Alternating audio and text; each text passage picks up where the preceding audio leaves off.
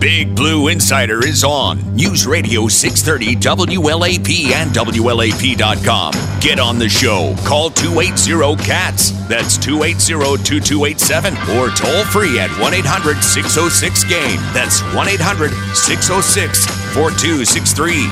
Big Blue Insider is brought to you by UK Healthcare.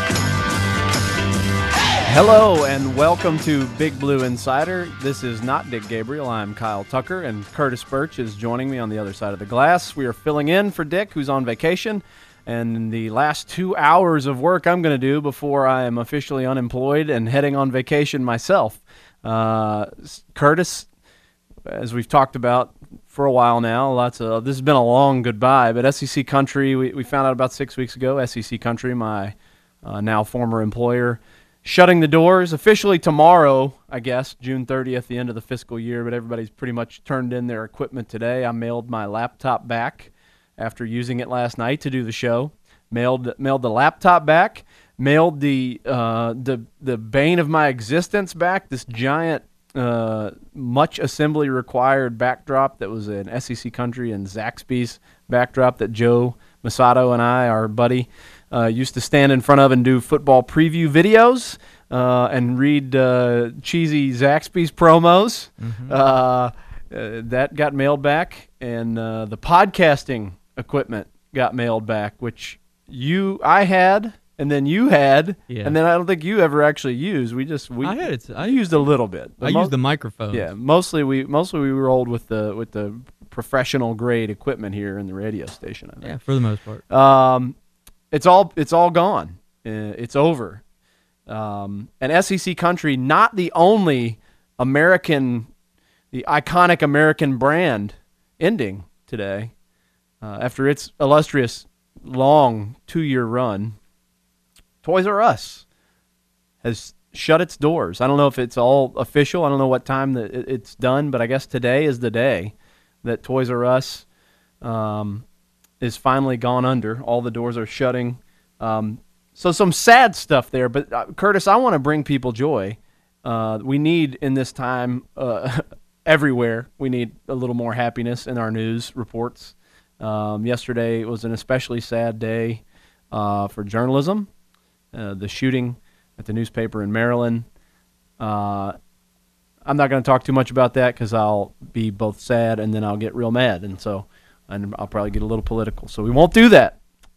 We need some good news, and the good news in the silver lining in the closing of Toys R Us, Curtis, is that a man in Raleigh, North Carolina, a woman, man, woman, someone, anonymous, uh, do-gooder, bought the final one million dollars worth of toys at the local Toys R Us in Raleigh to give away to local children in need. That's awesome. That's the good news we needed today, I think, Curtis. That is. Uh, that's exactly how that should should operate. If someone has the means, and then you make a bunch of children super happy. Yep. So that's making the best out of a bad situation. You know, for Toys R Us and for I'm sad about that. I mean, were you a Toys R Us kid, Curtis? no. Really? Because we had this thing, and I, for the life of me, I can't remember the name of it, but it was like a Johnny's Toys, I think it was called. Does that seem right? I have no idea. and it was it was kind of a chain, I think. But basically, they'd mail you this thing on your birthday, and then you'd go, and they had this inside the store. They had this giant castle, Oh, okay. like was, but it was like made of cardboard, and you'd go in, and you'd get this toy, and the toy was terrible. It Right. was like a three dollar toy that would fall apart within a it month. to lure you in. Yeah, that's exactly what it toys, was. yeah. But you still like, like, the Happy Meal toy. Ex- just, just really a, a- just a choking hazard. in, in all honesty though but like it was just the coolest thing because it was like the experience you're like you're like all jacked up you're going into this Get a- castle and you're yeah, getting a and free you're getting toy a free toy, and then you want to, you, but you're like, this toy's dinky, mom. Let's buy a bigger one. yeah that's what That's, I, I don't it's- There's some genius in that. I don't know about this toy, toy store you're talking about. it, but that's that was me but that closed that closed a while ago too so I mean stores I, are well. I mean, look, all, everything. thanks Uh, Bezos What what what isn't? What is? Yeah, exactly. Amazon, the the, the death of of uh, of uh, the mom and pop, or even the big box store. I mean, uh, it's hard for anybody to survive in business these days, especially retail stores with everything you can buy online. But today's going to be, uh, we're going to talk about some news. uh, but today is also going to be a mem- a day of of memories, uh, of reflection, of happy memories. I will share. Um, I, I am more than likely going to be covering Kentucky in some capacity going forward. I am staying in Lexington. I have uh, a few options on the table right now. They all involve covering college basketball. A few of them involve covering Kentucky basketball specifically. But there is at least an, a possibility that I will be will not be a full time Kentucky basketball beat writer after today. Um, after doing so since 2011 at the Courier Journal for five years and SEC Country for two. And so I'll talk a little bit tonight about some of my favorite memories of covering uh, Kentucky uh, since 2011. The first year on the beat was the national championship year. So we'll talk about that. Um, and we'll talk. Let, us talk. I want you guys to call in uh, and talk to us. 859 280 2287, 800 606 4263. Uh, call in, share your favorite memories, Kentucky basketball memories. They can be of your life. They can be, if we, if we want to be more specific, they can be of the John Calipari era. No, uh, no, no, no. I want of memories of no memories of the Kyle Tucker era. Just the Kyle. Okay, let's do it. you can, you can not, only, well, and then and, yeah. but to your point, you know, you mentioned John Calipari. Just because we say yeah. that era doesn't mean necessarily that it's ending. Yeah. We're not saying right, that, but. Right. So Kyle let's say Tucker let's era. say the Kyle Tucker era of Kentucky basketball, which is uh, from the title season on, the, the national championship season onward, what have been your uh, best Kentucky basketball memories? Call in, share them with us, 859 280 2287, 800 606 4263, or and or call in and share your favorite Toys R Us memory because I, I, it makes me sad. Curtis for some reason didn't get caught up in the uh, the jingle, the Toys R I want to be a Toys R Us kid, but I did. Uh, it was magical to me, and I always wanted to go to Toys R Us, and I think a lot of people have Toys R Us memories. What's the one? Call in and tell us if you want. What was the one toy that you coveted? That you were waiting for your mom to take you to Toys R Us to get, or to whatever this store is that Curtis can't it's remember. Johnny's. Oh, it's it Johnny's. is Johnny's. I love, it found is. it. I found it. Yeah, Johnny's with the castle where they gave you the dinky free toy to well, get you to buy was, bigger toys. I remember why it was so cool now because they gave you a key to get in the oh, castle. Oh, that's genius. There's some genius key. there. Yeah, yeah, yeah that's so. good. That is very good. You want to talk to Al real quick? Yeah, let's talk to Al. Hey guys, how you doing? Good. How are uh, you? Thanks for thanks for calling in. What do you got, Al? Well, I'm much older than you guys, and uh, I shopped at Sears and Roebuck, which they had a, a store downtown. Uh, so I was interested in the, uh, the air hockey uh, game that they had. Um, so I, I got that. That's a good um, one. Yeah. Yeah. I'm, my my toys would be antiquated uh, when it comes to you young fellas. Did you ever did, did you play the little hockey game that had the little twist knobs uh, and the little the, the quarter size puck? The, uh, yes. that mm-hmm. is that what you're talking about, or are you talking about actual air hockey? Air hockey, and I had them both. Yeah, I had the I had the little. I, am I'm, I'm not that young. I, I'm I'm gonna be 37 next month. Um, I had the little uh, the little twist knob uh, thing. I like to play air hockey at the arcade. That's my game. But but I had at home the little twist knob. Uh, kind of the cardboard little men with the flipper sticks, you know, play right. play hockey. That was great. Yep, and then you know we we had a computerized game, if you will, Atari. Yes. Um, back in the day, and then Pac-Man might have came after that. Those was trinkets and toys that a lot of kids got from Christmas. But one of the biggest gifts that we received here as a Kentucky basketball fan is in 1998 when Tubby Smith took that team and won uh, that particular game against Duke down in Florida when they was down by 17 points. Tubby uh, Smith did not yield to allow Coach K to have a timeout uh, when the catch was running them and running their tongues out, uh, and and went on to to win the uh, the 1998 tournament on the heels of us having uh, exciting Kentucky football and Hal Mumme and Tim Couch. It might have been in 1998 when we lost uh, at the Outback Bowl, but certainly there was the birth of air raid as well. That particular year was very exciting for Kentucky uh, fans on the uh, the heels of winning the national championship uh, also including the um, excitement that Hal Mumme and and uh, Tim Couch brought with air raid. Yeah, that uh, that was a that was a glory, some glory days for uh, uh, for Kentucky sports fandom. Um, and I'm gonna I'm gonna blow your mind here. You you probably know this one if you know Atari. I my dad passed on a game to me that I played until my fingers fell off called ColecoVision. Uh, it was kind of like Atari, but it was a it was a primitive video game that had the controllers were like uh, like push button phones almost, big Mhm. with a knob with a knob on them, and uh, that was. Uh, I wish I still had that thing because I think they're pretty rare now. You know, real quick, the things that excited young kids was having having walkie talkies and Yep. guys that that was excited about learning the, the NFL back in the day. We only had like maybe two or three uh, stations that carried. I remember Pat Summerall and some of the other guys calling NFL football, but we had the electric board games where we was able to get our own teams and Oh yeah, plug thing up, and the vibration would allow those those uh, men to run down the field. And uh, that that game, I, I'm sure if someone was to find it in the attic, there's no telling how much that game would would be worth. But that certainly drove a lot of excitement. yeah. Those you things are guys do a, you guys do a great job. Hope your endeavors work out for you, young man. And Curtis, my friend, I'll I'll talk to you. Uh, I'll talk to you again, my man.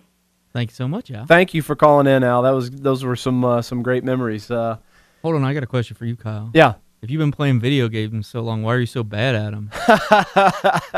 because I'm not up on the new. I'm not. I'm not up on whoa, the new whoa, whoa. stuff. I'm gonna go You- deep dive here. I mean, wanna- if you we wanna- were there in Boise, Idaho, and at a classic video Oh, game place, yeah, that and was all true. you did get, you just got beat on Paul. What is Pong? Pong. Well, yeah, Derek Terry. Derek Terry of the Cats. these young these young folks. He these just days, they, destroyed their, you. their hand-eye coordination is just better.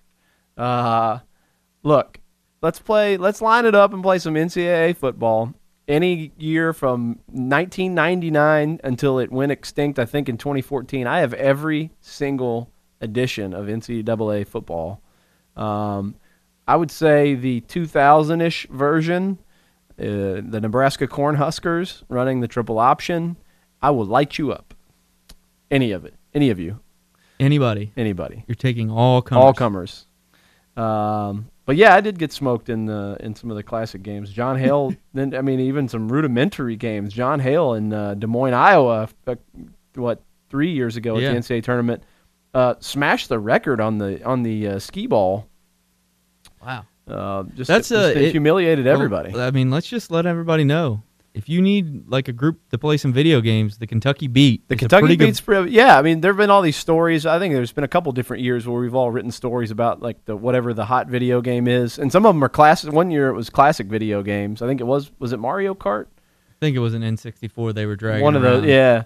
I think it was a 2015 team. It was Smash Brothers. Smash Bros. That's right. Um, yeah, we've written about the the basketball teams kind of like falling in love with the game and, and meeting up in each Playing other's rooms. Fork knife. The yeah, fork knife. uh, that's one Derek Terry keeps trying to get me to, to learn how to play. Um, but yeah, the Kentucky the Kentucky beat. We we've uh, John Hale's got his Nintendo Switch and takes it on the road, and we've we've we've really been big on the well, and, uh, I, and that will NBA playgrounds, and that is another game that I suck at. someone Did you say suck on the radio? yeah, Okay.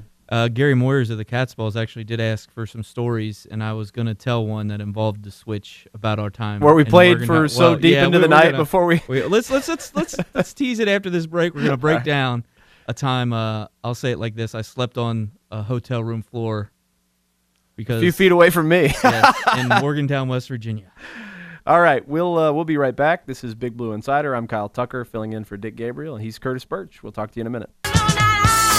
Welcome back to Big Blue Insider. I'm Kyle Tucker, sitting in for Dick Gabriel. Curtis Birch is still playing uh, Goodbye. No, we're, song. we're turning over the leaf. this is moving on song night. Oh yes, This is- yes.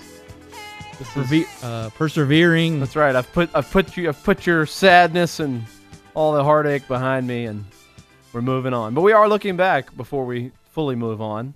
Uh, we've already had one caller. You can uh, call in at 859-280-2287, 800-606-4263. Uh, tell us your favorite Kentucky basketball or football memories of the Kyle Tucker era. Curtis has decided that is 2011 onward uh, or your favorite Toys R Us memory, as Toys R Us, like SEC country, shutting its doors this weekend. Uh, you teased a, a story before the break. We were talking about video games. Yeah. Go ahead and tell your story. how, how you ended? How did you end up sleeping Someone- on the floor next to me while I snored like a freight train uh, in Morgantown, West Virginia? And it had nothing to do with alcohol. Someone asked if, uh, you know, we had any Kyle Tucker on the road stories, and I said, yeah. Morgantown, West Virginia. We rode up together. We got there in the early afternoon. There was a semi late tip off in the evening, and uh, we were staying at a different hotel than many of the other beat writers. And we actually went to, I think we met for lunch or a late dinner or something. I don't know. And we pulled into their hotel and started hanging out. Well, there was a video game that, as you mentioned, John Hale had. It was was it NBA Streets or something along those lines. I can't remember the exact title. What, what the game we're playing? Yeah. NBA Playgrounds. NBA Playgrounds. Yeah, it's basically like uh, was the NBA Jam? Was that the Yeah. game of, the arcade game that I played till my hands fell off? Yeah. back in the day. And instead of going and checking into our hotel room, Kyle and I just, and we had separate ones booked. Uh, Kyle and I just played the video games and hung out, and then we all left and went to the game. And we all carpooled over to the arena. What is it, Mountaineer Coliseum, I believe, or something along those lines. Yeah. Watched the game. Kevin, uh, speaking of memories during the Kyle Tucker era, that was a heck of a game. Probably the best road game I personally went to. Kevin Knox went crazy. Great Unbelievable atmosphere. Yeah, great atmosphere. Also, like one of the all-time The lightning- comeback. I mean, the lightning what, seven- things. yeah, the lightning thunder sticks with that Thunder lit up. that lit up that they had in Morgantown. The crowd was insane. Kentucky's down 17 in the second half, right? And Yes. came back. Yeah, it was an Um, unbelievable. I mean, it, everybody thought it was going to be a blowout, including the start of the second half when Kentucky their first possession turn it over. Oh yeah, and then Kevin Knox just went crazy. they and were dead in the the, water uh, that night. Was it? What's the guy from uh, Major League? Uh, Cerrano, Oh yeah, because you wrote the story the next day. But we'll get to that. Um, and so anyway, that game happens. It's an amazing game, and every, of course, we're all kind of, you know, when you're covering a game, you get kind of hyped as as the crowd goes Yep. up. So everybody, even us covering the games, adrenaline was really high. And so after the game, everybody had uh, you know written all their stories. We did podcasts, and all those things happened. We needed to unwind, and so we went back to to John Hale's hotel room and played video games for I don't know an hour or so a while. got some dinner. Anyway, by the time Kyle and I left, what was it, two or? Three, I think, around around three o'clock in the morning when we decided to check into our hotel. And we had both uh, reserved rooms, and we got there, and the guy goes, "We have one Ga- room left." gave your room away, Curtis. he just gave the room away. Yeah, yeah. And then they said, "Well, we'll get you a cot." Cot never came. Cot never came. Curtis I just slept got- in a little with, with like an extra. We did get an extra blanket finally. yeah, that was that was it. I got one a extra blanket, and by one pillow time. and uh, about four hours of sleep before we got up and drove back. Yeah, and so the the lesson here is you go to Morgantown, check in your hotel early. Yes. Yeah. Don't uh, uh, don't don't uh, dawdle. West Virginia's Wild Wild West when it comes to hotel reservations. It's a Wild West in a lot of ways. Yes. Um, also that had that was a, tremendous dinner at Applebee's. we did yeah midnight Applebee's Shut run. down in Applebee's Yep. and ended up on Kyle Tucker's hotel room floor. Um, a lot of lot of stories start that way. uh, that was a you know we were talking about you know memories on the beat. That was one of the more memorable games I've covered. I, let, let's uh, let's talk about that while we're talking about memories. We've got uh, Got about a minute, minute and a half. I'll, I'll give I'll give a couple of my. I mean, I, I think my all time since in the the Kyle Tucker Kentucky basketball era, 2011 on, my all time game that I covered was was actually a Kentucky loss. Sorry, uh, Kentucky fans, but the Indiana game was one of the craziest games at Indiana the year Kentucky won the national title. Their only regular season loss it was just one of the craziest environments I've ever seen. They had made this concerted effort to keep Kentucky fans out. I think you could like I think we talked about it, you could almost actually physically count all the Kentucky fans. There were like less than 100 in the building and it was just at a fever pitch like vibrating sound the entire game. It was a great game back and forth. Uh, and then Watford hits a shot and they rush the court and it's the craziest thing you've ever seen. That was the wildest game I've covered. The best game I've covered uh, is you know the, in the conversation is the rematch in the Sweet 16. We talked about that last night. Just an up and down game with Indiana that was really fun. Um, and then that I think that Wichita State game is the best played game when Kentucky beat undefeated Wichita State. Um, the best game I've covered on this beat. We'll talk some more about that. Best games, most exciting games, uh, most memorable players, best to deal with as a, from a media, media standpoint. We'll talk about that. We'll have Gary Parrish on later to talk about his column about whether it's uh, John Calipari should have more titles if he has more pressure. Uh, we'll be back in just a few minutes. We're going to take a break. This is Big Blue Insider. I'm Kyle Tucker sitting in for Dick Gabriel. balls inside my brain. If you're loved by someone you're never rejected, decide what to be and go be it. Welcome back. I've been loved by someone His name is Joe Mussatto, and I loved him back. And now he's driving across the country to Oklahoma. Joe, if you're listening, we're going to miss you, brother. Tonight we are uh, looking back at uh, a lot of things at Toys R Us, which is closed down, at SEC Country, which is closed down, which is why Joe Mussatto, my Kentucky beat writing partner, is headed back westward.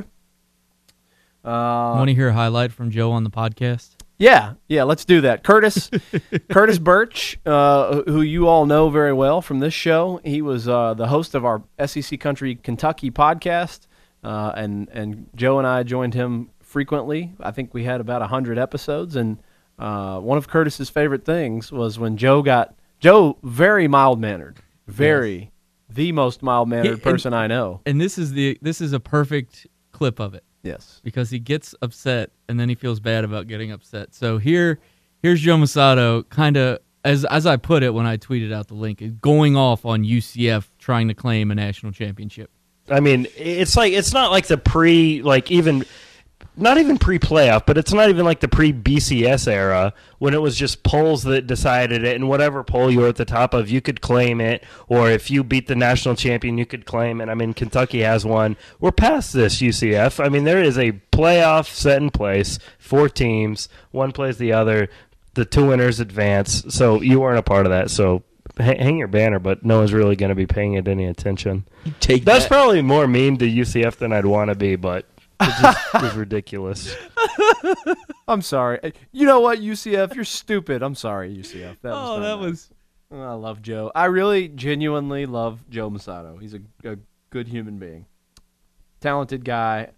I hope you will uh, tweet at him. Tell him you liked his work. If you read it, I hope you did. He did a great job for two years covering Kentucky football and helping me cover Kentucky basketball, uh, doing the podcast, doing all our cheesy uh, Zaxby's promotional videos and everything he was asked to do. He's the best, and we hope he uh, lands somewhere good soon. I think he will. I believe he will. Um, talking memories. Oh, let's. We need to get to the news. We we've been doing all this sappy stuff, uh, and we have not talked about the news. Uh, bearing the lead. That's why I'm unemployed, Curtis. Bearing the lead. Uh, It's okay to there- do on radio because it's called the deep tease. that's true. A Couple big news items today. Uh, relatively big, I think, for Kentucky sports fans. Uh, one is taking money out of your pocket. Well, I guess both are really taking money out of your pocket. Uh, the new sales tax on um, non-profit events uh, will go into effect on July 1st. It's a 6% tax in Kentucky, and that is going to affect the price of all your Kentucky sporting event uh, tickets.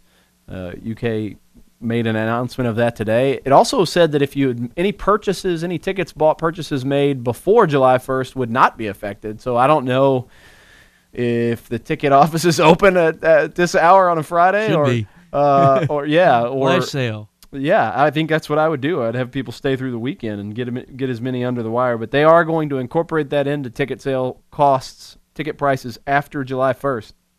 I don't know if you can buy them online right now and and uh, beat that number, uh, but it will be six percent. So you'll feel that a little bit um, in your in your tickets. Um, and the other financial news in the Kentucky Athletic Department is Mitch Barnhart, athletic director Mitch Barnhart, has gotten an extension through 2023, a new deal he has signed that also gives him a raise of about $195,000 a year plus quite a few bonuses uh, or incentives for bonuses.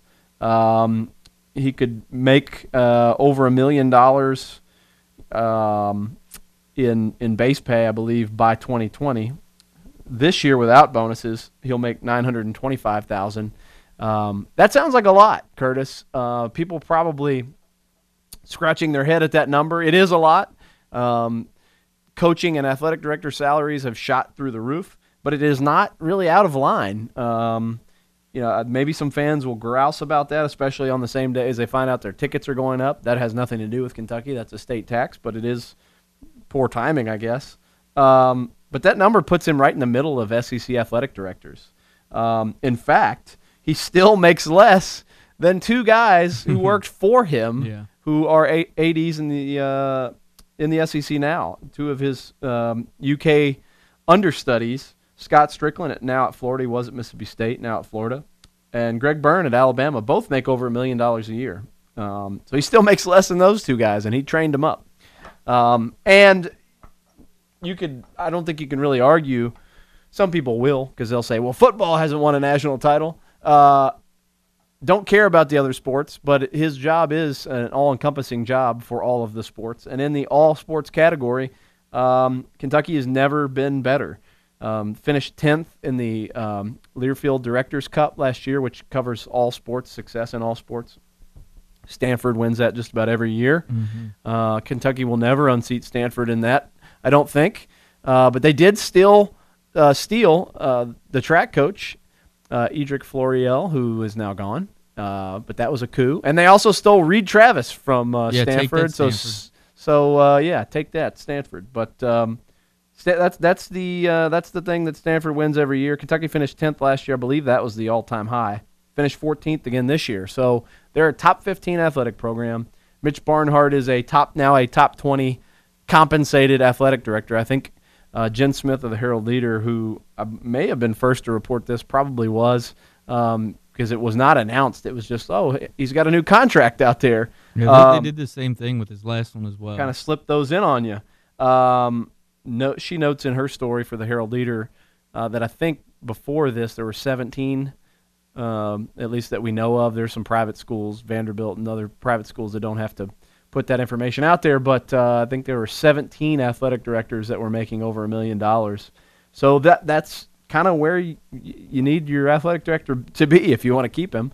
Uh, I don't think Mitch Barnhart's going anywhere. He's now been here what 12 years. he is the longest tenured Um, AD in the SEC. Yeah, I mean he's on the the NCAA selection committee. He's on, you know, he's a a highly highly respected athletic director around the country. Um, he's on all these various committees with the NCAA and other uh, organizations that uh, o- sort of oversee college athletics. He is a power player at the table. Uh, he, he's got a, a seat at the big boy table, and he's he has. I mean, you just think about some of the things he's done, including hire John Calipari, and his detractors will tell you he didn't want to hire him the first time. He was he was made to hire him the second time. Nonetheless, he hired him, and they have uh, one of the, you know, they have a Hall of Fame coach uh, who won him a national title and has them in the picture every year. But beyond that, baseball, softball, football, uh, track, soccer have all improved under him. Also, all have new new facilities. Ba- a new fifty million dollar baseball stadium that looks like it's going to be absolutely beautiful is going to open next season. The football stadium, a massive renovation. Uh, What it ended up being almost 130 million, I think, uh, total. Uh, upgrades a 49 million dollar practice facility for football has really gotten that up to up to par uh, with with the rest of the conference. A new softball stadium, soccer complex, uh, track um, facilities. Basketball has also more recently gotten. I mean, this the the Well, Rupp announced yesterday they put out the new images, and Right. that was all approved. The, the that's not really a Barnhart thing though. no, but I mean thing. they helped that in the uh, Yeah. in the old negotiation Right. when they renewed that lease. But across the board, my point point being, across the board, the athletic facilities, um, it- the campus, the athletic campus, I guess you would call it, because now that now that the baseball stadium's over there with it, kind of in the same area as softball, soccer, um, the football stadium. It's just been totally transformed. I mean, you drive in on Alumni Drive. In the time that I have covered Kentucky, I, I talking of memories. Uh, I came from covering Virginia Tech, which was primarily a football school. They had done a beautiful renovation. That's a, an iconic stadium, beautiful stadium set in the in the mountains. Really successful program. I covered eight straight ten win seasons. I come here. I know it's a more basketball focused thing, but when I came here to work for the Courier Journal in 2011, I was also going to cover the primary football beat as well.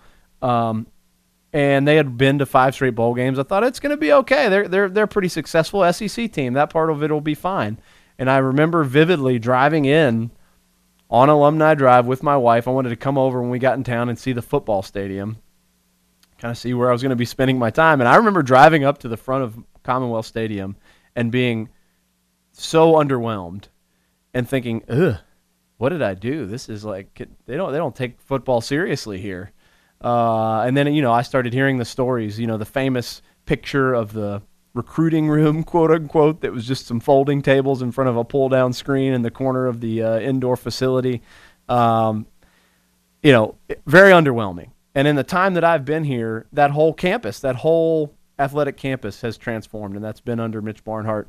And with the facilities, the, those programs have have been on the rise. You've had uh, baseball go to a super regional and hire one of the hot coaches in all of college baseball. You've had softball go to a World Series.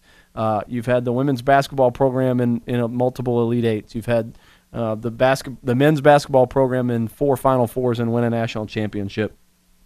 Um, you know, you, you saw Floréal get the you know maybe the face the future face of uh, U.S. track and Yeah. field, Sydney Sydney McLaughlin, uh, and have all these individuals winning national championships and finishing in the top ten as a team uh, in track and field. It, it's really been um, department wide improvement and success and renovation and makeover. Um, and so I don't know. I, I'm sure some people will quibble with this raise, this contract. Oh, you know, give him a chance to. I think with full incentives, Jen Smith's story has says he could uh, max out at 1.175 million by 2023. That's a lot of money, but in the scheme of what people get as high-level athletic directors and what he's done here in over a decade, uh, I I don't find any fault in it. What about you, Curtis? No, I mean, and when you look at the guys, because currently there are four ads in the SEC that make over a million dollar.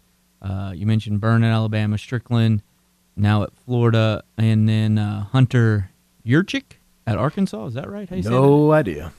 But then the other one who makes it, and if you want to compare athletic departments, Tennessee is paying Phillip Fulmer over a million dollars or a million dollars Right. After they fired the guy and now we're paying him. So I think they're paying like 13 different athletic directors Yeah. at this Yeah, point. I think that's right. so in in stability can actually save you money when you give people raises. And what did what Tom Jurich got like 40 million a year, right? He just like I think so, they- that's about he right. just rated the the Well, no, I mean he got paid probably a million and then through other avenues. Speaking of Louisville, we'll transition. This is a that's a good transition. Speaking of Louisville and people leaving, high level people who made millions of dollars there leaving in disgrace. Uh, Drake included Rick Pitino in a new song lyric, and and we were talking about this off the air, Curtis. I think Drake had really kind of fallen off the. Uh, you know, con- falling down the ranks of the you know UK superfan Yeah. list. You know, and some people, many people, deride his uh, you know the the legitimacy of his fandom anyway. As a guy who kind of flip flops between, he's, people think he's a front runner a little bit, and he's a big Zion Williamson fan, fan and so there's there is some fear. That was my favorite. I think in uh, the fan base that uh, that that um, Drake will just uh, become a Duke fan next year and start going to Duke games. because I mean that was my favorite thing. Well, Zion's not gonna. He, he's got to go to Kentucky. He and Drake are friends. Right. Like that, I don't think that had any impact on That, that'll, Zion's that'll seal the deal. But you know, I think he had fallen off a little bit in the BBN Superfan Power Rankings. I believe with the fan base, he's now way back up the list. And Curtis, you can Yeah, read his- these lyrics for he us. just had uh, released a new album last night, midnight. So I guess technically today, but it was Scorpion, and there's a song called. John Calipari hates scorpions. That's not. Do you think he did that on purpose? Actually, I think the name of the the name of the album was Long out there. Yeah. Um, but on a song named Sandra's Rose, he rapped Louisville Hush Money for my young gunners. Rick Pitino, I take them to strip clubs and casinos. That doesn't rhyme. I I, I'm, I think some of the lyrics might be edit like cropped out of what I Mm. found because uh, there's you know words that Explicit- I can't I can't say around lyrics, them that parental might advisory. that might rhyme. Can we things. play that on the? Can we play a clip? No, we don't. We don't have that yet. Oh, okay. Well, it's Um, not in the news. It's only been out a day. We don't have it Yeah. ready to go yet. Curtis hasn't uh, updated the sound files, but yeah, that's. Uh, I think that that gets you elevated in the uh, in the Big Blue Nation uh, power fan power rankings. Um, what do you think of that? What do you think of Drake dropping stripper and Rick Pitino references? I think. I mean, I think a lot of people are going to have have old Rick and and Louisville uh, as punchlines moving forward. And do you think? Here's the here's what here's what we should really talk about, Curtis, because I, it feels strange. It seems strange every time I hear it talked about, or they either one of them talk about it. But I actually think John Calipari and Drake are really actually like kind of buds. Well, Or- yeah, you heard it when he. I mean, when he you know. did the little cowcast thing when he came on there, that was like a Yeah. friendly conversation. That wasn't an interview. Yeah, that was just two guys talking. Yeah, and it was kind of weird. Uh, you know, Drake got, gave gave uh, Cal the special Drake Nikes, right? Yeah, Um, Has has he has he rapped about Cal? I can't remember. Um, Surely he has. If he hasn't, that's Kentucky that Blues. Me. Yeah. Kentucky, Blu- the Yeah, yeah. Kentucky oh, Blue. Yeah. I rock Kentucky Blue. Yeah. Yeah, on them. Uh, Um, and yeah, and so I mean that's that lyric is basically I think how every UK basketball player has committed Yeah, since that right. song came That's out. right. That's right. I'm- yes. Because um, so so they're they're legitimately friends, and you know probably a better way to say it is like Cal. He sees Cal as a mentor. He's talked about that that Cal like encouraged him to go back and finish his education because he's kind of been a child prodigy star uh, actor since he was young. Um, so with that in mind, Curtis, do you think John Calipari picked up one of his phones? and fed this to Drake. and said, "Hey, uh, I got a I got a lyric idea for you. How about you make fun of Rick Pitino? Do you I- think Cal? Do you think Cal was involved in the process? Do you think Cal suggested it, or or at the very least, do you think Drake texted or called Cal and said, "Hey, I'm about to burn your boy on this album. You're gonna love it." I bet Cal got the heads up. I bet Cal knew. Yep. Yeah, I don't think Cal's planted the seed because it is, as you mentioned. I mean, it's a pretty easy thing. Rappers often talk about strip clubs and those kind of that dealings, right. and obviously the Louisville program is under that cloud right now. So you just connect those two. And I mean, they love you. Rappers always mention sports figures.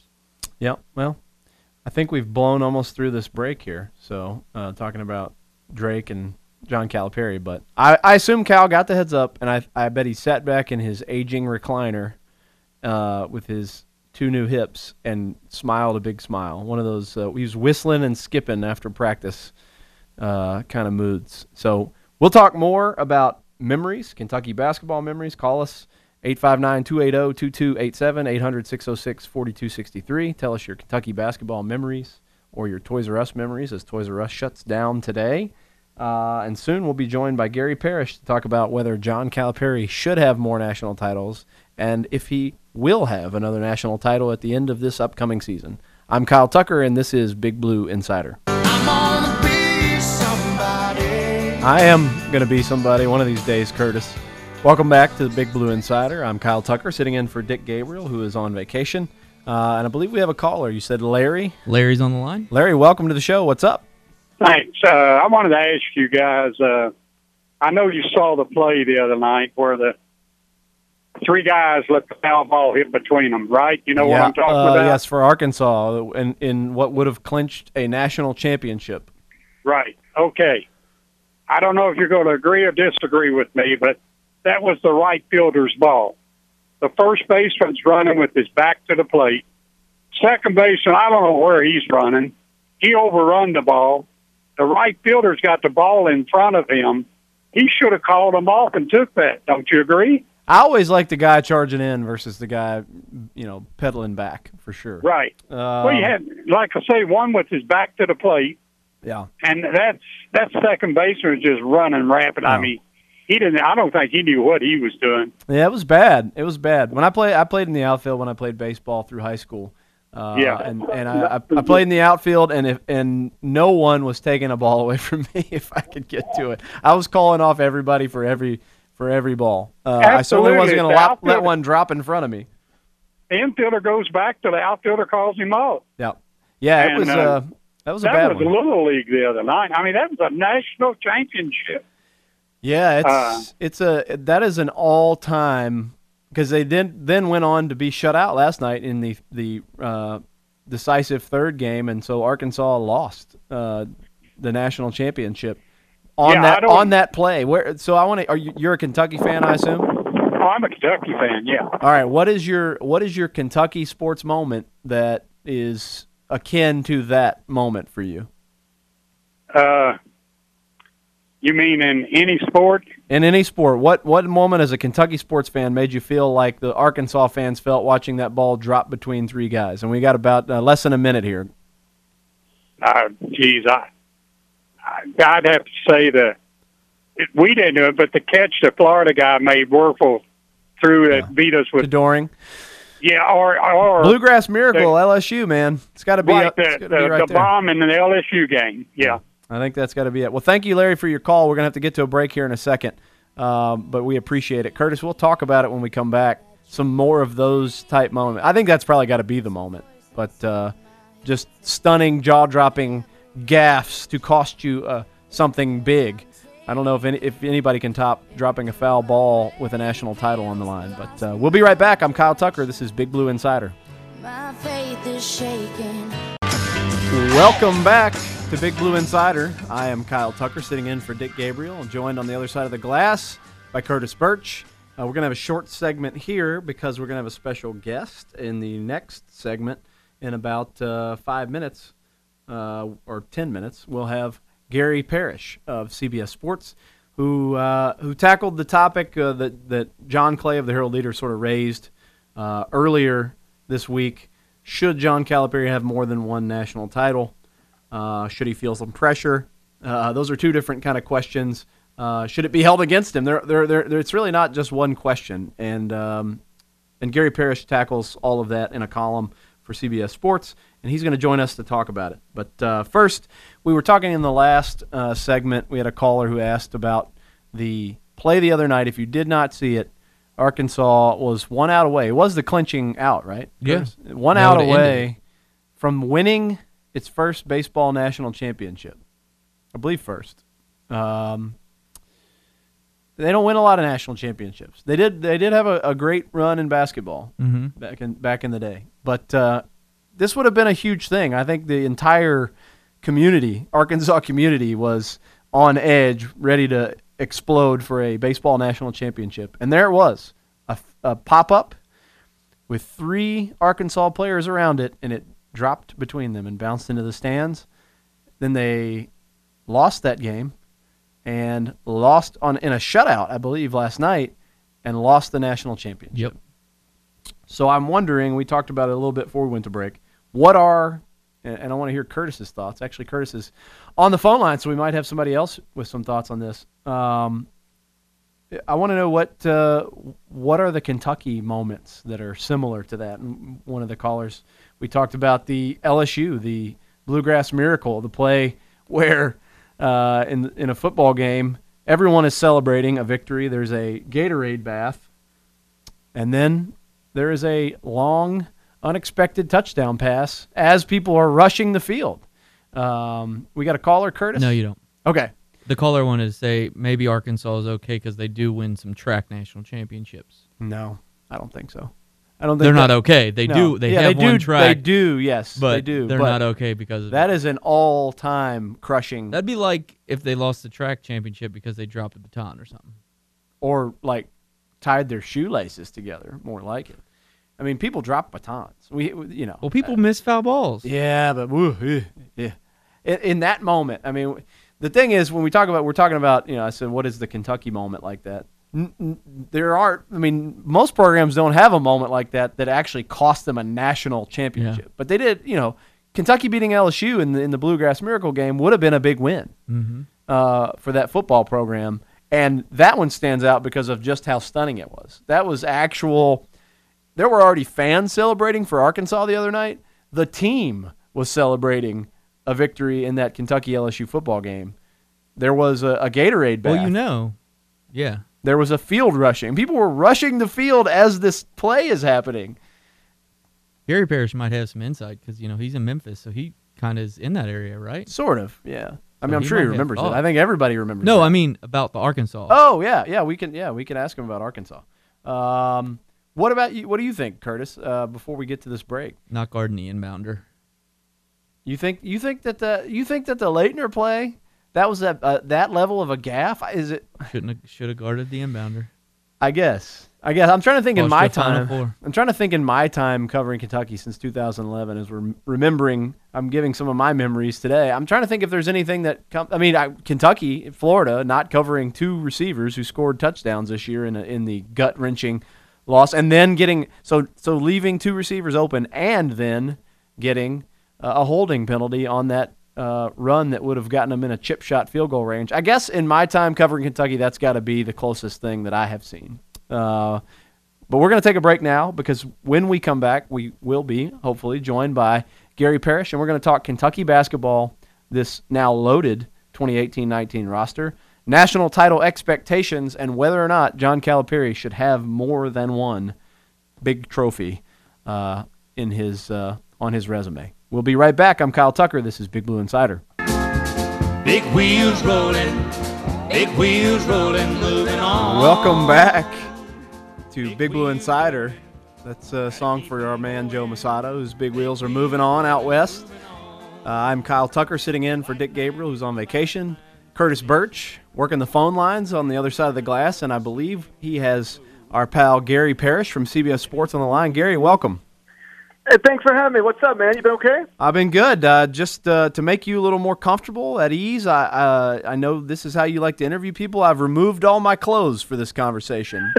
That's how you like to story, interview John suppose, will live Calipari. forever. It- that story will, will live forever. I promise you that in, in real time, it didn't seem nearly as awkward as it must sound uh, in the in the in the way that it's retold. Every every time I am joined for podcast or radio show by Gary Parrish, I'm going to tell that story, which is that when Gary covered Cal, this is uh, mainly I always tell it to demonstrate how how accessible he used to be, and I, I wish he was now. Not maybe not to this level, but Gary used to uh, in John Calipari's busy schedule. Uh, he would let Gary talk to him after practice, but oftentimes only if he would stand on the other side of a shower curtain, so he could maximize it, his John- time. As I explained it, John is really efficient with his time. Like he's always doing fifty thousand things, and so you're right. I never. I mean, I've, I only was a beat writer for one paper for one school, and it was for uh, a program that was led by John Calipari. But he could not have been more accessible to me. Now, some of that was the nature of the job. Like Right. Memphis is different than Kentucky. But if I wanted him every day before practice, one on one, after practice, um, you know, whenever on the cell phone, whenever I could, I could do that. He I was, hate he you. was very, very open, and all practice is open as well.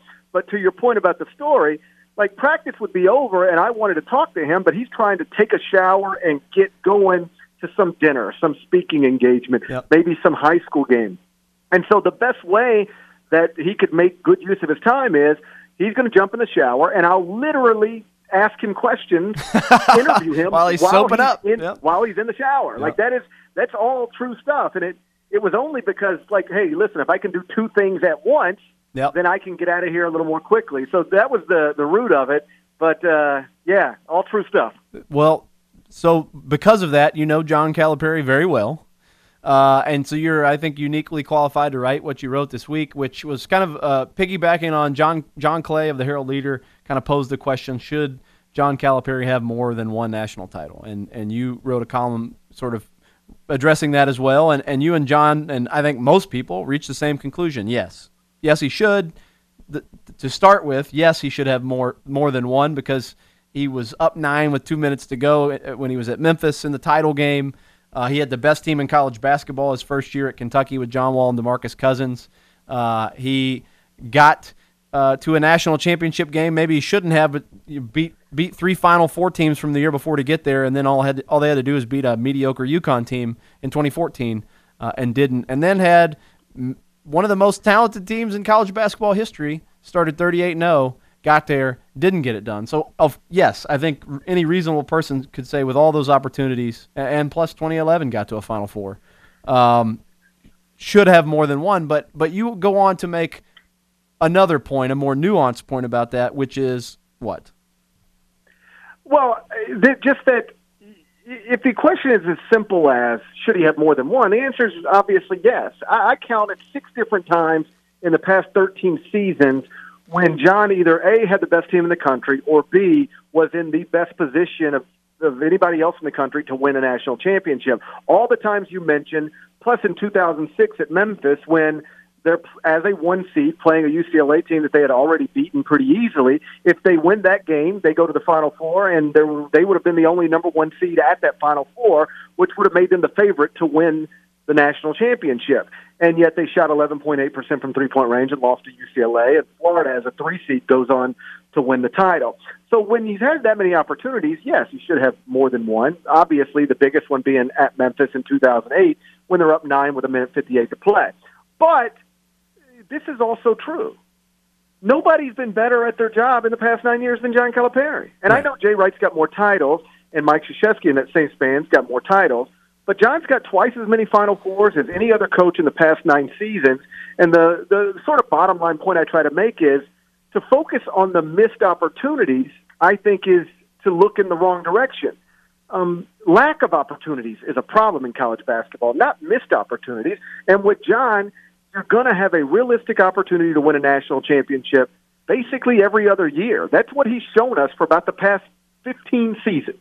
That basically every other year, on average, he's going to have a team that is built to do it. And I think this coming up season is going to be another one of those years. I don't think there should be any question about they should be preseason number one. And then he will either go win a national title and people will start talking about something else, or he won't, and this bullet point will continue to hover.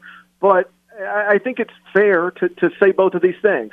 Yes, he should have more than one national title, but nobody's been better at their job the past nine years than John Calipari. Yeah, and that's the thing I, I often say to sort of frustrated Kentucky fans is you it's you could ask for more than one title at this point, but it's hard to ask for much more than being in the hunt for a national title almost every single year. They are one of the handful of teams in what 80% of the seasons he's been here and the, the, end of his Memphis run there too.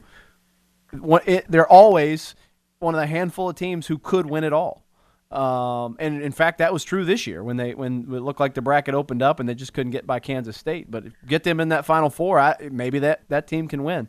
Um, Right. It's hard to ask for much more than having building a roster every year, and when you're re- remaking it every year, that can compete for a national title, and he's done that. Yeah, like you know, the point I make in the column is really all you can reasonably ask a college basketball program, a college basketball coach at any program in America to do is assemble championship contenders as often as possible, and then use the regular season to earn a seed that correlates with a likelihood of a deep run into the bracket, and then just hope for the best. I mean, it's a single elimination tournament of 40 minute basketball games, and it is a lot of fun to watch and a lot of fun to cover, but it's not actually the best way to ensure the best team gets the best trophy. And so you have I've never met a coach who's won a national championship who doesn't when talking about it explain that they had to get lucky, that they got and they can usually remember the exact moment or the exact sequence. Um, and so you've got to get lucky. And you know, when the NBA playoffs start, the Golden State Warriors are the favorite to win it. And you would have been silly to to pick anybody other than them. Yep. But when the NCAA tournament starts, and I don't care how good any one team is, you're always better off taking the field. Even in 2015, which is uh, when Kentucky was obviously the best team in the country, when that tournament started, I would have still taken the field. So if you acknowledge that that's true, then no coach, no matter how good his team is, how talented his roster is, is ever supposed to win an NCAA tournament when an NCAA tournament starts. The odds are stacked against all of them, and I think that's important to remember. And and it's probably an explanation for the question: Why does John Calipari only have one national? Because he coaches college basketball, and they decide a champion with a single elimination tournament at the end. Uh, I think it is much easier if you're a great college football coach to get multiple championships than it is if you're a great college basketball coach to get multiple championships. That's why the list of men who have actually done it is pretty short. Very short. Hey Gary, it's Curtis. And why don't you think John Calipari gets? Do you think I should phrase it like this? Do you think he gets enough credit for getting teams that really didn't belong to the Final Four there? I mean that the title run with the Harrisons as freshmen, the Brandon Knight team, those teams when you watch them in the regular season, I mean they had no business being in the Final Four, but they ended up making it. Well, he's such an accomplished recruiter that he gets the label of he's a great recruiter, but he's also a high level coach. You know, you're talking to somebody who probably still to this day has sat in on more John Calipari practices than anybody else in the world, as far as media members go. Like I've watched him run practices day after day after day. He has a unique ability to get immensely talented people to play hard and to play together. And that's really the trick. You know, every you know, I've been to enough coaching clinics to know everybody can get on a dry erase board and draw up a play. Everybody knows how to switch ball screens. Everybody has, you know, uh, out of bounds plays. Like, it, it, can you get guys to play hard and together for you? And John, I think, if he's not the best, he's he's one of the best at, at doing that. And yeah, sometimes he has these teams that are just awesome from start to finish. 2008 Memphis, you know, really 2010 Kentucky until they lose, lose in the Elite Eight. Certainly 2012 Kentucky, 2015 Kentucky. But sometimes he has teams that, you know, they're they're all over the place early. Like he's really having to figure things out and and identify roles and, and work through stuff. Usually because you know the guys he's dealing with are all so so young, talented, but way inexperienced. And even in those years, he like usually figures it out. Um, you know, they, they, they usually still have a chance to either, you know, compete for a Final Four or in like they actually get to the Final Four. And the only exception to that is obviously the 2013 season, whenever Nerlens got hurt. But like Nerlens got hurt, everybody jokes about, yeah, Kentucky missed the tournament, went to the NIT, and lost to Robert Morris. And the, the truth is, that team was headed to the NCAA tournament until its best player, you know, tore his ACL. And so without that on the resume, he would be nine for nine in, in, in terms of NCAA tournaments with four Final Fours and a national title. And six Uh, Elite. Again, I, I, you know, if you want to just count championships, then Jay is ahead and, and, and Coach K is ahead. But if you actually look at it and say who has done the best job of putting his program in a place every single year where it can have a realistic shot to win a championship, the answer is John Calipari. I agree with you there. And those other two guys you mentioned also interspersed with those those titles, some early first weekend exits. Um, Kentucky, you've got Kentucky number one. You've said you know they should probably be preseason number one when the polls come out. Why? Why? Why? When you look at this roster now that they've got it all uh, assembled, why is this the number one team in the country going into the year? What do you like about them? They, well, they got the five-star freshmen like always, and there's nothing unique to them for them. You know that, but they've also got two, you know, basically double-digit scores returning in PJ Washington, Quade Green, and I don't have to um, detail the roster for you player by player. You and everybody else listening knows it, but I do think it's important. You know, they've got guys who have played 35 to 40 games at the collegiate level, and not just a few minutes here and there, but like been relevant players on a good basketball team. Uh, that matters. And then I, the enrollment of Reid Travis is a massive deal because it's one like everybody says you need you need older players. Well, not if they aren't any good because they're not going to play, so they don't help you. You need older good players, older good players who are going to play for you. And I think Reid is that. You know, he's going to be a 22 year old, highly productive and accomplished senior basketball player who is also, you know, getting major minutes for Kentucky. And so, to me, it's pretty simple. If you look back at John's best teams at Kentucky, and you and I might disagree on this, but I would I would describe them as 2010, 2012, 2015.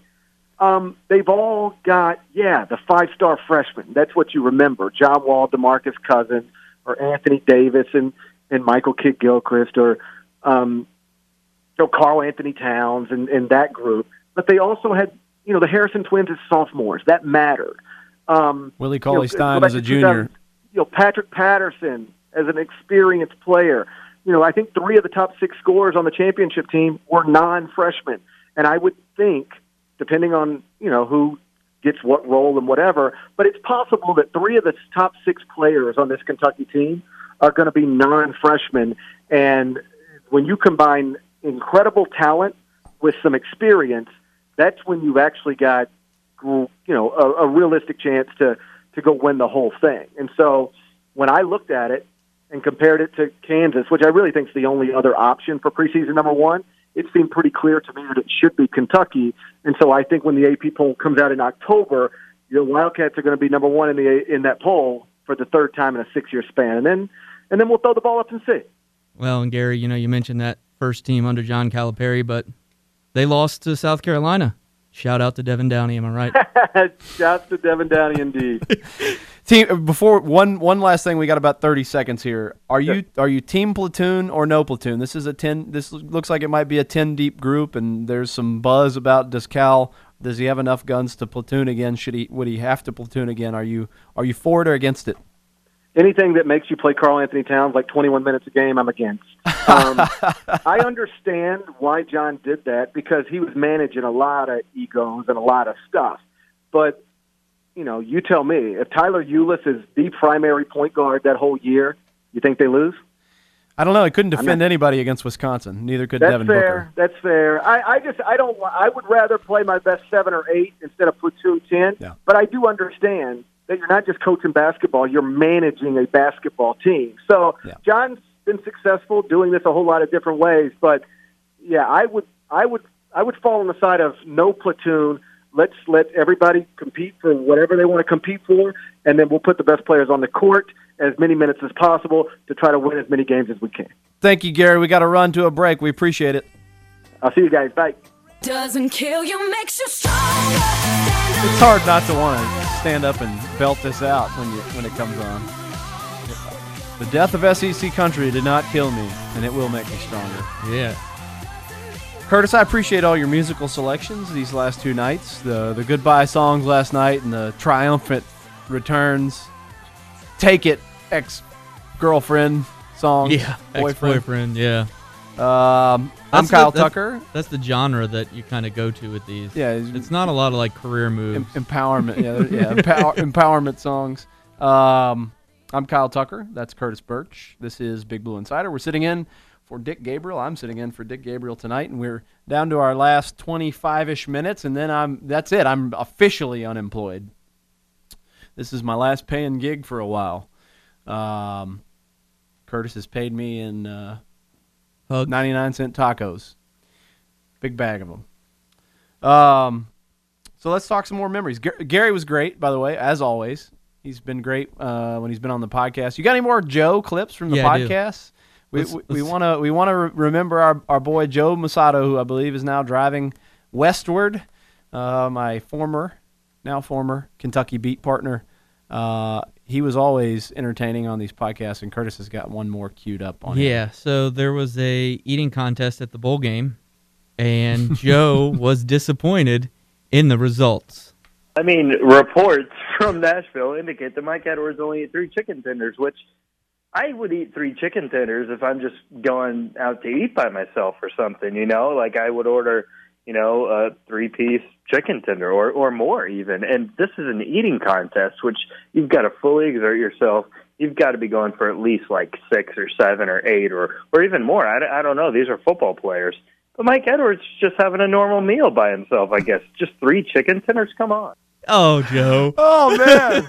oh man, that one gets me. That one that slays me. Joe, that was a that was that was. I, if I were gonna pick an audio clip to remember Joe by, that's the one. That is fantastic, and that's a great point. I mean, that was a that was an utterly disgraceful eating competition performance. Three chick, three chick. I like how Joe's voice elevated. Three chicken. He's just having a me- normal meal. I would eat three chicken dinners just going out to eat by myself. I like that he has. Sometimes I might even eat four. I might eat, yeah. if I'm really getting wild, I might eat four. Oh, Joe. We will miss Joe. We miss the podcast. But Curtis, while we're doing this, I want you to I want to I want to let you self promote because we had the podcast for SEC Country and we called it Wildcat Country. Unofficially, I mean, we never really. We like, called it got that. we- no, we- we we came have- up with it, but it was never on. It was not branded as such. on the official SEC country feed that way. That was our name for it. And now Wildcat Country is going to live on. yeah, I'm starting it back up since that podcast over there is gone now. We're Yep. going to do the same deal. Got his own logo. Yeah, I got all the logos. My college roommate helped me put that together, and uh, got all the all the trappings. I'm getting it approved on iTunes. I think it's it's already up on SoundCloud. The feeds are, and Stitcher and all those places. I'm getting all that worked through. You should be hearing them an episode next week. Probably just a introductory episode, and initially I'll probably just do one a week. Get the feet wet and figure out everything. Obviously, my biggest thing is I want it to be kind of interactive as much as possible. So whoever who whoever listened to the old podcast, you know, reach out. We'll get you involved. You know, reading tweets. We used to do that Yep. on the old podcast. Any comments in the section. So you'll find the links. I'll on probably my jump Twitter. on every now and then. Yeah, it, it's on. I got a. All the feeds are set up. There's a Facebook page. There's Twitter. We haven't put out any information because I'm going to officially start it on June or July 1st. Um, but Fiscal year. It's all yeah, this fiscal year Fiscal stuff, year buddy. responsibility. That's what I'm doing. Um, but I'll I'll have all the links on my Twitter account at Curtis Birch, and you know just stay tuned there, and then you'll be able to follow along with their own social media accounts going forward. Don't follow me at Kyle Tucker underscore SEC for the next while because I'm deleting that app off my phone as soon as we get off the air. I'm getting in the car with my wife and two babies, and we're driving as much as we can get while they're asleep tonight towards the beach. We're going to take a break uh, as I regroup and figure out what's next for me. And I cannot wait to just disengage from social media. Um, and I'm going to remove the temptation to get on because even though I say I hate it, I, it, it's like you pick your phone up and your thumb just goes right to it. I'm gonna I'm gonna remove it, um, and I'll probably take the underscore SEC off my handle at some point soon. Um, so yeah, we're winding down, man. We uh, we got 21 minutes left in the show, not even, uh, and uh, we're talking memories. Uh, I'll I'll talk. I'll give some some thoughts. If you guys want to call in, uh, give your as Curtis has de- de- uh, delineated it, the Kyle Tucker era of Kentucky sports uh, from 2011 on is when I got here for the Courier Journal. The last two years with SEC Country. If you want to call in and give some of your favorite UK memories or players in that time, uh, essentially uh, just cutting off the first couple years, it's it's essentially the Calipari era. Uh, 859-280-2287 or 1-800-606-4263. Um, I'm gonna give some of my like my favorite guys to cover in this time, um, and like I said earlier, I hope that I'll be covering. Uh, I, I will be covering Kentucky probably in some capacity. It may not be as a full time Kentucky focused beat writer anymore. It might be in a broader situation. I've got both kind of options on the table right now. So just in case I'm no longer a day to day fully focused on Kentucky beat writer, we're looking back a little bit and, and my favorite guys to cover deal with. Um, if I'm going to give, I'll give a, a final four, a top four here. Uh, Michael Kidd Gilchrist, Karl Anthony Towns, uh, Dominique Hawkins, and I would say probably Shai Gilgeous Alexander entered that group this year. Um, the first three really was about how, how they were to deal with. They were great players, but um, how they were to deal with. Um, Michael Kidd Gilchrist on that list of favorite guys to cover for me. It was my first season.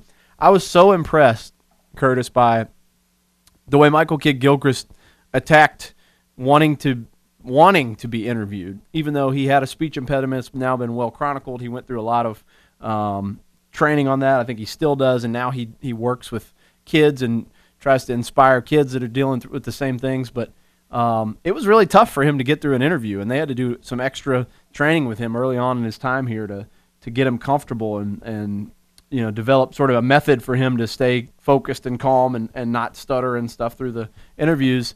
And the easy thing for him to do would have been to kind of go in his shell and say, I don't want to do these interviews. But he wanted to.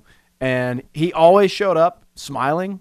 He always uh, seemed eager to, to work through the questions, even if he got kind of snagged on one. He was always, you know, saying hello and, and, and being super friendly. And, and I saw him years later, 2015, in that uh, Bahamas trip. He flew it. He flew to the Bahamas with his mom on a like long weekend just because he knew Kentucky would be there and he wanted to see his old coach and his old team. And you. And he is yes, not I'm not so arrogant as to think that, but he remembered me. And there are very few. I mean, they're only here for a few months. There, I guarantee you that most of the guys that have come through here do not remember me or any of us. Uh, and he walked right up to me and said hello, and he, and and he's just the nicest, nicest kid. Um, and he had every reason to be, you know, to not want to even deal with us. And he, he embraced his sort of struggle with that. He got better at it, at doing interviews, and he was just an all around good dude. I Wanna like take Mike. a call. Yeah, let's take a call. Who we got? Ed. Ed, what's up? Hey, Kyle, how you doing tonight? Very good. How are you? I'm doing great, man. I just wanted to call and wish you good luck. I, I'm sorry to hear all this. I'm really behind on. it. I didn't realize that uh, this was happening, but uh, we need you around this program, so you be sure and answer that phone because somebody's going to call pretty quick. Good I luck to appreciate, you, man. I appreciate that, Ed. How are you doing? He's gone. He- oh, he's gone. Yeah, he just All right. wanted to Well, say- that was very kind. Yeah, just, he just call in to to just to to offer some encouragement. But we People, got there are some good people in the world, Ed- Curtis. Yeah, see, well, that's why it's closing Twitter and deleting that off the phone. You'll probably see more of more them. have more real life, Yes, good, like good human people. beings. Uh, we got Brad on line three. Yep. Brad, what's up? Hey guys, thanks for taking my call. Yeah, no problem. I apologize if, if you can't hear me very well. I'm at work. That's okay. Uh, I didn't realize they were doing away with the SEC country. Um, I had a couple questions. One about that. What made them decide to do away with it? The almighty dollar, man. I guess uh, Cox Media was the parent parent company. Um, yeah, we were all shocked. It was a little over two years. Uh, the numbers were good in terms of uh, readership. People were really, and it was growing every day. Uh, job that you had been at for a long time, and then pick up and leave. So I wish you the best of luck, Kyle. I hope everything works out, and I hope y'all do start another podcast. Preferably minus the Curtis Birch breathing heavily in the background if you could. Thank you, thank you very much. We and uh, Curtis is starting back up the podcast. I don't think he breathes too heavy in the background. Um, just just Uh, giving him a hard time. Curtis uh, is the one best. other thing I wanted to say about uh, Kentucky. I know a lot of people want championships, and of course I do too. Especially like my biggest problem is if the bracket breaks the way it did this previous year. Of course, you know it's a little heartbreaking when we lose. Right. But I find joy and excitement in the fact that we can say that we're in contention nine times out of ten every year, and our name is always in the papers. It's always in the you know the ESPN. Where Kentucky's always being talked about, and that's my biggest thing. Is as long as we stay relevant, then I don't think we should be able to complain about it. Yeah, thank you for your call. Thank you very much for your call. And I think Curtis he makes a really good point about the word relevant. Um, I think that that puts a fine point on sort of what Gary was saying, what I was saying. Relevant. What what do what does every fan base really crave? Um, obviously, they want to win championships, but the the the biggest thing is be relevant. Yeah. Make Kentucky basketball relevant relevant again. And and Calipari, especially coming on the heels of the Billy Gillispie era, uh, and sort of the the whimpering end of the Tubby Smith era, has made Kentucky basketball more than relevant. They are the it program, even when they're not the best team in the country. They are often the most talked about. And as he said, more times than not, at the end of the year, in late March, people are saying, "Man, Kentucky might win this thing," Mhm. and you know that's that is about all you can ask for as a fan base. And I think that's partially why UK fans and all fans really like recruiting so much. And you know, obviously, you want to win, win recruiting battles because they're normally for the best players. But that just it's like winning It's when bragging rights, Yeah, it's too, bragging yeah. rights when you're not on the court. winning like a the- recruiting title. I mean, I- Alabama fans love their national titles. They also they also love the recruiting title. Yeah, they and I- love being ranked number one every year in that. And I mean, as we talked, I think we talked about it last night. You know, John Calipari, his team and his name has been in the news all summer long, and it's been like this trickle of, oh, these guys got on camp. PJ Washington's coming back. Freshmen are on campus. Ashton Hagans reclassified is every on week, camp. yeah. Trev, uh, Reid Travis picked Kentucky. Now we're going on this train store, train tour. Now I'm on the SEC teleconference. He's Now, like now I got an office full of puppies. Yeah, somebody said I hate puppies. puppies on the Today Show. I mean, he is a, he is a master at keeping Kentucky on the tip of everyone's tongue in a sport that is often a three or four month a year sport everywhere else. He, Kentucky basketball is always talked about. We're going to get to a break here shortly, but and we'll talk maybe more about this list. I, I, my my favorite guys to cover: Kidd Gilchrist. I talked a lot about him. Karl Anthony Towns, Dominique Hawkins, and Shai Gilgeous Alexander. And we maybe talk about Shai a little bit, uh, maybe Dom too. But um, uh, when we come back, I'm Kyle Tucker. This is Big Blue Insider, and we'll have uh, one more segment for you when we come back. Welcome back to Big Blue Insider for our final segment and my last six minutes and 13 seconds of employment for the foreseeable future. Uh, I'm Kyle Tucker filling in for Dick Gabriel. That's Curtis Birch on the other side of the glass. Curtis, I left someone off my list Ooh. of favorite players that I've covered in my seven years on the Kentucky beat. I was I have two in my mind. is- Let me guess. Like, yeah, it's totally egregious. is it Cauley Stein? Yes, I Okay, mean was I don't gonna say. know. I don't. I mean I was trying to do it kind of off the top of my head. I was writing it on the paper, but uh, I, I don't know how I left him off. And, Uh, and, I, and as I look at this list, so it's Michael Kidd Gilchrist, Karl Anthony Towns, Dominique Hawkins, Shai Gilgeous Alexander, and Willie Cauley Stein. That'd be my top five uh, favorite guys to cover here.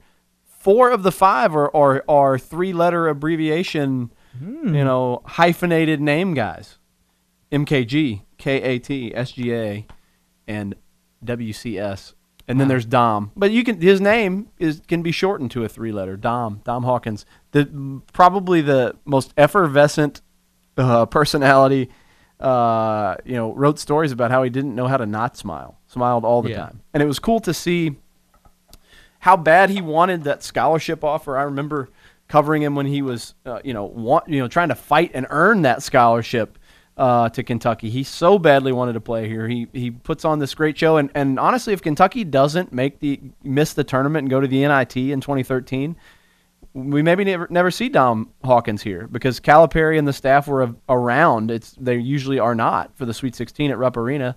They didn't have anywhere to go that postseason, so they saw him. He put on this huge show, uh, gets his scholarship, kind of bides his time, wait you know waits his turn. Although he was a huge factor as a freshman. Yeah, he came in and Um, shut he was down. the defensive stopper in three consecutive games Mhm. against the best scorer for I think it was Louisville, Michigan, and Wisconsin. Yeah. Um, in helping them reach that title game, and then just had such a, a great senior year and was so important to that team. That was cool. One of the reasons you like him, Karl Anthony Towns. I think it's self-explanatory. Um, you know, one of the most polished, polite, just kind of gets it kids I think they've ever had walk in here as a star. Shai Gilgeous Alexander it was about you know watching a guy who was uh, you know it's this should go on like his um, you know in his official bio seventh highest rated recruit at Kentucky because I think it's been regurgitated so often but it does stand out. This considered the seventh best recruit they got he goes number 11 overall in the NBA draft after one year and people talking about him as a you know project player three or four year guy one and done and he's a lottery pick. And he, and he did it. It wasn't because he was misranked necessarily as a recruit. It's because he worked and got better than what he was when he walked in the door a lot better. Those 7 a.m workouts. Hard not to like a guy like that. Another guy who smiled all the time.